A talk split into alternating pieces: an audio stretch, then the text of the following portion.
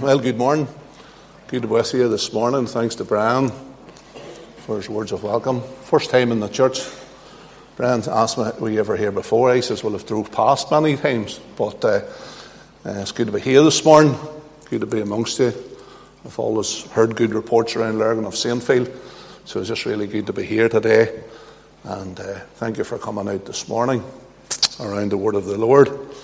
So I want to read this morning, please, in the Gospel of Matthew in chapter 27. Brian has picked his hymns really well this morning, especially that last one. Always amazes me. Of course, it couldn't because the Spirit of God leads, but it always amazes me the way the hymns are picked sometimes in a strange church and how it all dovetails together. And that's just real uh, a blessing when, when things happen like that, and it's an encouragement. And so we're heading into the Gospel of Matthew this morning and chapter 27. And we're at the cross. And that's the good place to be. In fact, it's the best place to be. And so we're turning to Matthew 27 and we're beginning to read at verse 33. Matthew 27, 33. And when they were come unto a place called Golgotha, that is to say, a place of a skull, they gave him vinegar to drink mingled with gall, and when he had tasted thereof, he would not drink. And they crucified him and parted his garments, casting lots, that it might be fulfilled which was spoken by the prophet. They parted my garments among them, and upon my vesture did they cast lots. And sitting down, they watched him there. And set up over his head his accusation written, This is Jesus, the King of the Jews. Then there were two thieves crucified him, one on the right hand and the other on the left. And they that passed by reviled him, wagging their heads, and saying, Thou that destroyest the temple and buildest it in three days, save thyself. If thou be the Son of God, come down from the cross. Likewise also the chief priests mocking him with the scribes and the elders said, He saved others, himself he cannot save. If he be the King of Israel, let him now come down from the cross and we will believe him. He trusted in God. Let him deliver him now if he will have him, for he said, I am the Son of God. The thieves also, which were crucified with him, cast the same in his teeth. Now from the sixth hour there was a darkness over all the land until the ninth hour. And about the ninth hour, Jesus cried with a loud voice, saying, Eli, Eli, Lama Sabachthani, that is to say, My God, my God, why hast thou forsaken me? Some of them that stood there, when they heard that, said, This man calls for Elijah. And straightway one of them ran and took a sponge and filled it with vinegar and put it on a reed and gave him to drink.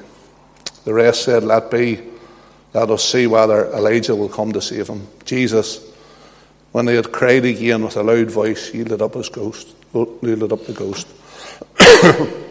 and behold, the veil of the temple was rent in twain from the top to the bottom.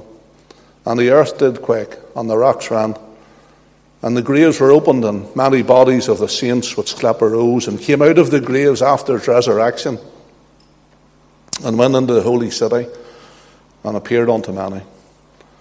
And when the centurion and they that were with him watching Jesus saw the earthquake and those things that were done, they feared greatly, saying, Truly, this was the Son of God. and the Lord will bless his word to us this morning. Let's just come before him. Lord, we thank you this morning for your word. We thank you this morning that the book that we have in our hands is the holy, inspired word of the living God. Thank you that we have it in our mother tongue. Thank you for the freedom and liberty that we enjoy and are able to look at it and read it and study it this morning. And we just pray now, God, that as we turn to His pages, we ask for help and we ask for your blessing and we ask that you would give us the finest of the week today. In Jesus' name. Amen. Morning, this morning I want to talk to you about the greatest day in the history of this world. It's the greatest day that this world has ever seen. There's no doubt about that. The day of the crucifixion, the death of our Lord Jesus Christ. Now, theologians and Bible commentators tell us that the probable date of the crucifixion, this great day of crucifixion, this day of the death of our Lord, was April the 7th, AD 30. Now, it's a great study if you have time, sometime to do it, to try and look at the dates. Um, just as a footnote, by way of interest, one of the best books to do that is a book by the name of The Coming Prince. It's written by a man called Sir Robert Anderson. It's an old book, but it's in reprint. And uh, he was a great Bible theologian, and he's able to go back into the book of Daniel, the 70th week, and, and, and then trace the dates right through. And the probable date of the crucifixion was April the 7th, AD 30, in the city of Jerusalem. It was busy. It was during the, the feast of the Passover. And uh, the night before, the Lord Jesus is arrested in Gethsemane. And he uh, is betrayed by Judas, by uh, the betrayer's kiss, and he leaves the Mount of Olives, Gethsemane, and he comes down the Kidron Brook into the house of Caiaphas. It was in around about a 15 minute walk. I actually, believe it or not, never thought about that this morning. I was out for a walk early. I was listening uh, on my uh, in the ears uh, on a sermon by Alistair Begg this morning, and uh, it was in round about three miles or so, or in round about a mile, sorry, from the pinnacle of the Mount of Olives, where the Lord Jesus was, down the Mount of Olives, Gethsemane, and so on, across the Kidron Brook to the house of Caiaphas, the high priest. Of course, he sent from Caiaphas, you know, from the house of Caiaphas to Pilate. He sent from Pilate to Herod. Herod and his men of war sent him at naught. And then he sent back to Pilate. And when he comes back to Pilate, of course, the greatest farce of any trial, of any court, of any judge that ever took place happened in Fortress Antonia in Jerusalem. I mean, Pilate himself said, I find no fault in this man at all. And then, of course, his sentence was this Take ye him. Remember, he asked a great question What shall I do then with Jesus, which is called Christ?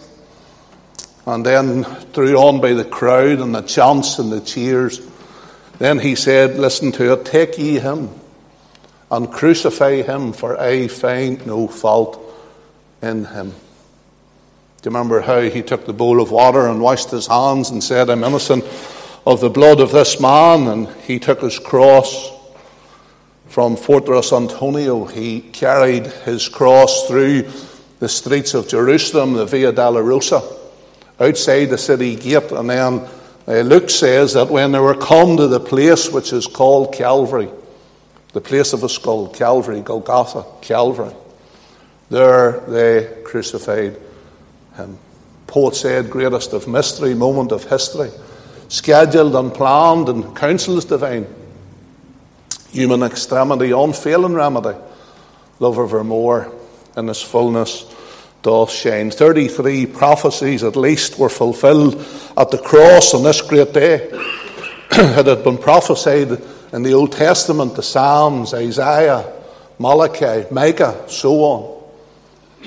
And they were prophesied at the cross as the Lord Jesus hung upon him, with nails in his hands and feet, crown of thorns upon his brow, and suffered and bled, and he died for the human race, for you and for me. Mrs. Alexander from Derry wrote in that great hymn, There was no other good enough to pay the price of sin. It was only Him and Him alone could open the gate. He only could unlock the gate of heaven and let us in. I want to think this morning about four miracles that took place at the cross. And to be done for half twelve. Four miracles that took place on this great day. I want you to look at verse 45 first of all verse 45, and our young brother Nathan has told us already this morning about the sky. I want to think about a miracle in the sky because verse 40 says this, 45 says this. Now, from the sixth hour, there was a darkness over all the land until the ninth hour. A miracle in the sky. Matthew is, uh, the Gospel of Matthew is, is written to the Jews. And uh, Matthew's very uh, time after time in his gospel, great, places great importance on time in the scripture. If you read the gospel Matthew, the 28 chapters, you'll always notice that Matthew's very specific at times on the times. And so let's remember that the Jewish day began at 6 a.m. Okay, so our day begins at 12 midnight. At one second past midnight, we're into Monday morning today. And so the Jewish day began at 6 a.m. And so Matthew tells us that from the sixth hour, from 12 noon, sixth hour, 12 noon as we know it, until the ninth hour, that's three o'clock in the afternoon, there was a great darkness over all the land. Now, some, of course, try and say that it was some sort of an eclipse. And, uh, of course, we know that it was a God sent darkness. Matthew and Mark tell us that there was a darkness over all the land. Over all the land. It's interesting to see that Luke tells us that there was a darkness over all the earth, whether it was a global darkness or not. Certainly, there was a darkness over all the land and over all the earth. And uh, Elizabeth Clephane in that great hymn wrote this None of the ransomed ever knew how deep were the waters crossed, or how dark was the night that the Lord passed through, ere he found the sheep that was lost. Campbell Morgan, in his book on the cross, says this it was an act of God. In infinite tenderness, God wraps the earth in darkness in the hours of his son's supreme suffering. God Campbell Morgan says he wraps the earth in darkness in the hours of his son's supreme suffering. Do you remember back in the land of Egypt in Exodus chapter 11? Do you remember how the plagues came? Do you remember every time that Moses went, he said, Let my people go, and Pharaoh says no, and God sends a plague? Well, in the last plague, uh, before the Passover, before the angel of death passed through the land of Egypt, it was a plague of darkness. There was a three days of darkness in the land of Egypt before the lamb was slain. And there was three hours of darkness at the cross when the Lamb of God suffered for our sin. Darkness, of course, in the Bible speaks as a symbol of God's judgment. And the Lord Jesus Christ, God's Son in human flesh, suffered the judgment of God. Galatians 3 and verse 3 reminds us that cursed is everyone who hangs upon the tree, and the Son of God was made a curse for us as he suffered and as he bled and paid the great price of our sin. A miracle, a miracle in the sky. I want you to look at, at verse 51 because the second miracle at the cross is this not only have we a miracle in the sky, but we have a miracle in the sanctuary. And in verse 51, it tells us that, or 50 tells us that Jesus, when he had cried with a loud voice, yielded up his ghost, up the ghost, and behold, the veil of the temple was rent in twain from the top to the bottom, and the earth did quake, and the rocks did rent. Miracle in the sky. And I want you to think about a miracle in the sanctuary, in the temple in Jerusalem. This was amazing. This great veil uh, in the temple, it was used, of course, to guard the holy place. And uh, this great veil in the temple was made up of 72 squares of fabric. It was 60 feet high and 30 feet wide. You have to be of a certain age to be still in feet. The younger fellows are in meters now. But that's what this uh, 60 is about 18 metres, isn't it? 18 metres high by about 9 metres wide, or 60 feet by 30 feet, if you're still in the old school like me. It was 4 inches thick, 100 millimetre thick, this great veil in the temple, this curtain. And when the Lord Jesus cried, finished upon the cross, which we'll think about at the table this morning, and when he had cried this loud voice and, and give up the spirit, the veil of the temple, this great veil, was torn in two from the top to the bottom. Not that men could have done it, but if men were going to do it, they'd have started at the bottom and tried to rip it from the bottom to the top. but God rent the veil from the top to the bottom. What force? Some of the commentators say if a horse had been tied either side of the veil and tried to pull it the opposite road, they couldn't have done it. The veil of the temple was rent in two. It was made of linen. It was made of of yarn. We can go back into the book of Exodus in chapter 26. Do you remember on the Day of Atonement when the high priest went into the tabernacle and when he come to the holy place once a year is all he could come. He come right in to the holy place and he had to, to uh, for his own sins and then for the sins of the people on the Day of Atonement. And what God was doing was opening the way. It was the end of the old system. I want you to take a look at Hebrews chapter 10 for me a moment. Turn at it because I'm just afraid of misquoting it this morning. 10. The book of Hebrews in chapter 10, verse 14. Do you remember those Old Testament sacrifices had to be repeated time after time? For Hebrews 10 and 14, for by one offering he hath made perfected forever them that are sanctified, whereof the Holy Ghost also is a witness to us, for after that he said before, This is a covenant that he will make with them after those days, saith the Lord. I will put my law in their hearts, and in their minds will I write them. Their sins and iniquities will I remember no more. Now, where there's remission of those, there is no more offering for sin. Look at verse 19. Having therefore, brethren, boldness to enter into the holiest by the blood of Jesus, by a new and living way, which he has consecrated for us through the veil, that is to say, his flesh, having a high priest over the house of God. Let us draw near with a true heart and full assurance of faith, having our hearts sprinkled from an even conscience and our bodies washed with pure water. Let us hold fast to profession of our faith without wavering, for he is faithful that is promised. The old system, the high priest went in once a year in fear and trembling. He offered a, a sacrifice for his own sins before he could do it for the people. The writer of the book of Hebrews tells us that the new and living way is open. The veil of the temple is rent. And we can come. In fact, we're told to come with boldness. Isn't that amazing? Come with confidence before the throne of grace, that we obtain mercy and find grace to help in time of need. The veil excluded men from God. The holiest of holies had been a dark place for generations. And the days of the Shekinah glory of God were long gone from it. And men had been outside for hundreds of years. But when Jesus died, the veil was torn and the light shone into the holy place again through the darkness. And God shone his love on mankind, and humans like you and me now can come right into the very presence of God. A miracle in the sky. A miracle in the sanctuary, and our time's trampling on. I want you to take a look at verse 51. I want you to think not only about a miracle in the sky and a miracle in the sanctuary, I want you to think about miracle in the surroundings, because look what happens in verse 51. Verse 52, sorry. Verse 51 Behold, the veil of the temple is rent in twain from the top to the bottom.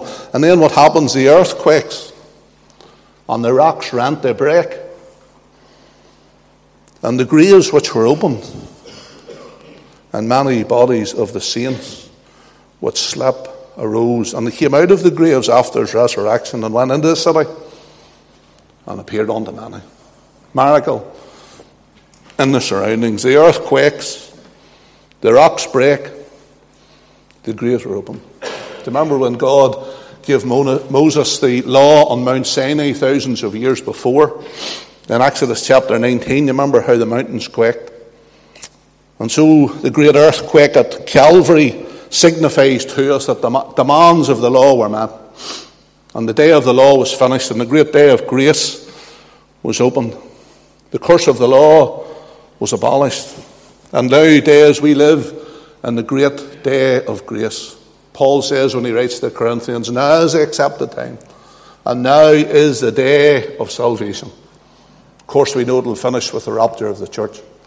But this great day of grace that we live in today, and that's why there's still room and there's still time and there's still opportunity for men and women, and boys and girls, to hear the gospel and to know the Saviour. Please God, through the foolishness of preaching, Paul says, to save those who believe none. So I encourage you to bring your family and your friends to the drive-in tonight. I'll not saying anything to offend them in any way, not one bit interested in denominations or politics or anything like that. I'm only interested in the cross and the blood of Christ.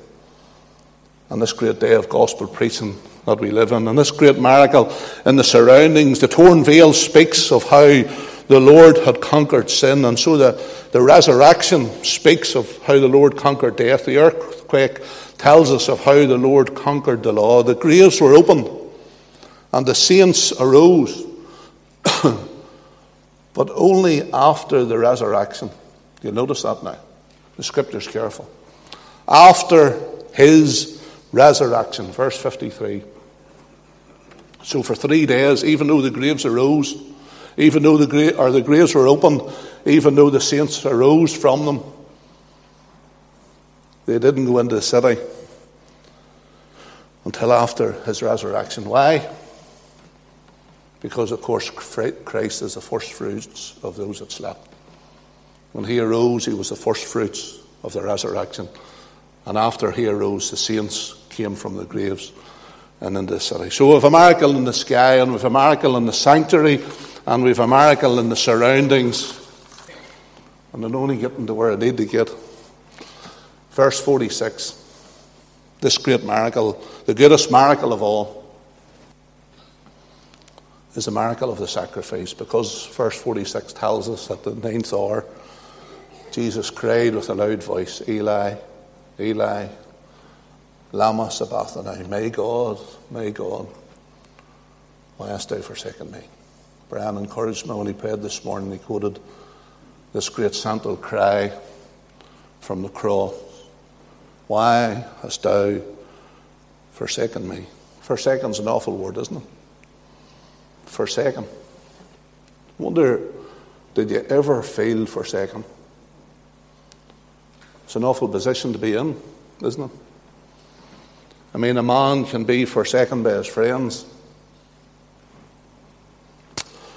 A wife can be forsaken by her husband. A child can be forsaken by their parents. But to think that the Creator, God of heaven, as Nathan's reminded us about this morning,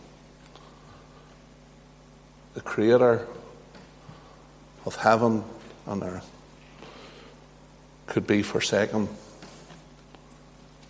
by his Father upon the cross. Forsaken means to leave someone, especially when they need you the most. And Jesus cried, Eli, Eli, Lama Sabachthani. My God, my God, why hast thou forsaken me? Poet said, Yeah, once Emmanuel's orphan cry, this universe has shaken. It went up single, echoless, my God, I am forsaken. It went up from his holy lips amidst his vast creation. So no one else would ever cry that cry of desolation. And Christ cried, Why hast thou forsaken me upon the cross? So that we might never be forsaken for all eternity. It's amazing, isn't it? Isn't it amazing to think that the one who hung upon the cross on this greatest day in the history of this world had spent a past eternity with his God? Romans 8, or Proverbs 8 tells us how he was daily his delight, and his delights were with the sons of men spent in the Father's bosom, and even the 33 years or so that he was on this planet, on this globe, on this world, in human flesh in which we live, even in those 33 years, he was in total harmony and total communion with his Father. I mean, the heavens were opened and the voice came, This is my beloved Son, in whom I am well pleased. And then for those moments upon the cross, he says, Why this great question now? Hast thou forsaken me? Why? Why did he cry it? Well, because sin separates the human race from God. But then it was him who had no sin, bore the sins of many. He that you know sin was made sin for us, that we might be made the righteousness of God in Him. Now, I want you to remember this very important fact this morning. Even though He bore our sin, He never became a sinner. If He had become a sinner, He couldn't have bore our sin. But Christ, in His perfection, He was made sin, the Scriptures tell us. He was made sin for us. He took our sin. He bore our sin. Never became a sinner, but he took our sin. He bore our sin. He was made sin for us. Paid the great price of our sin that we, me, you, might be made the righteousness of God in him. Isn't that amazing?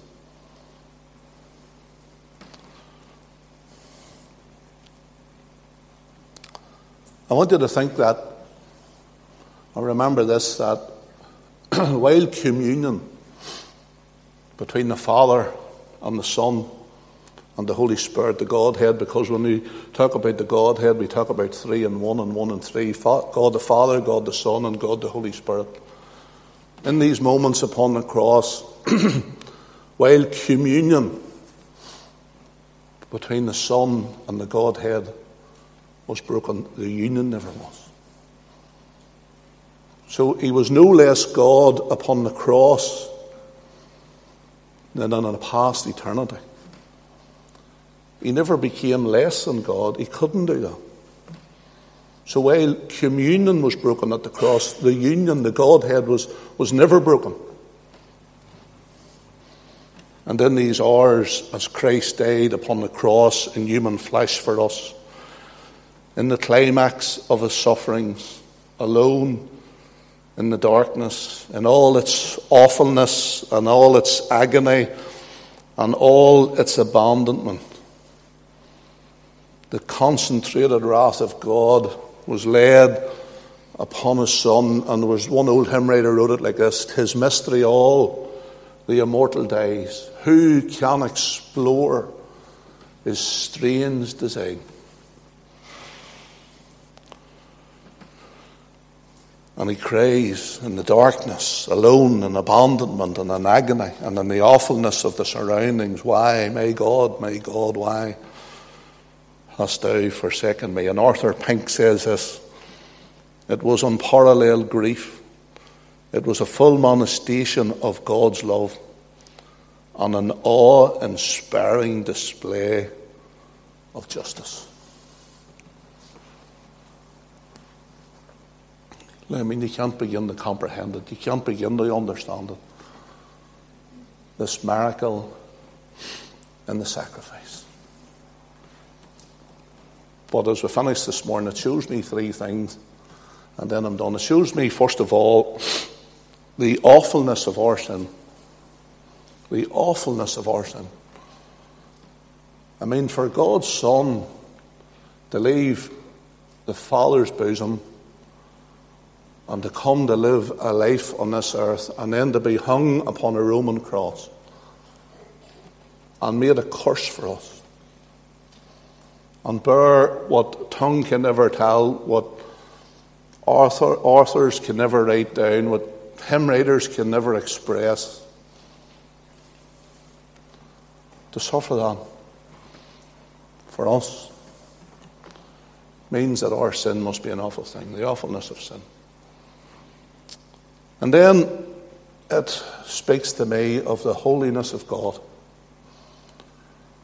Because He is the high and lofty one, and He habits eternity, and His name is holy. And God can't look upon sin, and, our God is holy, and He can't look upon sin. But for God to permit to send His Son to this earth to die for us, not only speaks to me of the awfulness of our sin, but it speaks to me of the holiness of our God. He is a holy God. And for to forsake his son, to break communion for those moments upon the cross, tells me that our God is holy. The awfulness of our sin, the holiness of our God. And as we look at this this morning, it tells us of the basis of our salvation. And so, not a bit of wonder, Charles Wesley, on that great old hymn, wrote this amazing love, how can it be that thou, my God, shouldst die for me?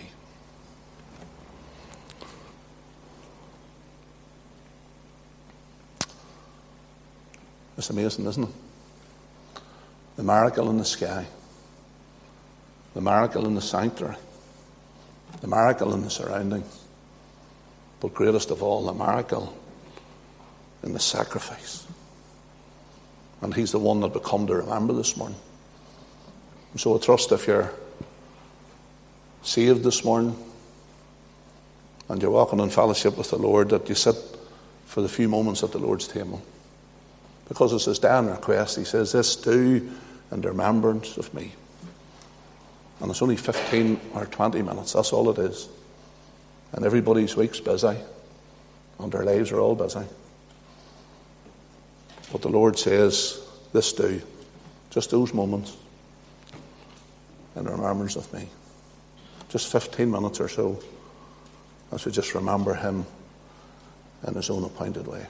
May God bless His word to our hearts this morning. Let's just come before Him. Lord, I thank you this morning for your word. Thank you this morning for the cross. Thank you for these great miracles that have drawn our attention this morning. Help us, Lord, never to take it for granted the cross and the cross work of our Lord Jesus. We pray to bless our word to our hearts. And as I leave into a new week, that the fragrance of it will go with it. For Christ's sake. Amen. We're closing the hymn. And if you have to leave uh, to go home, I understand that. But for those that remain around the table, let's sing this hymn Jesus, keep me near the cross. There a precious fountain, free to all, a healing stream flows from Calvary's mountain. Let's stand to sing.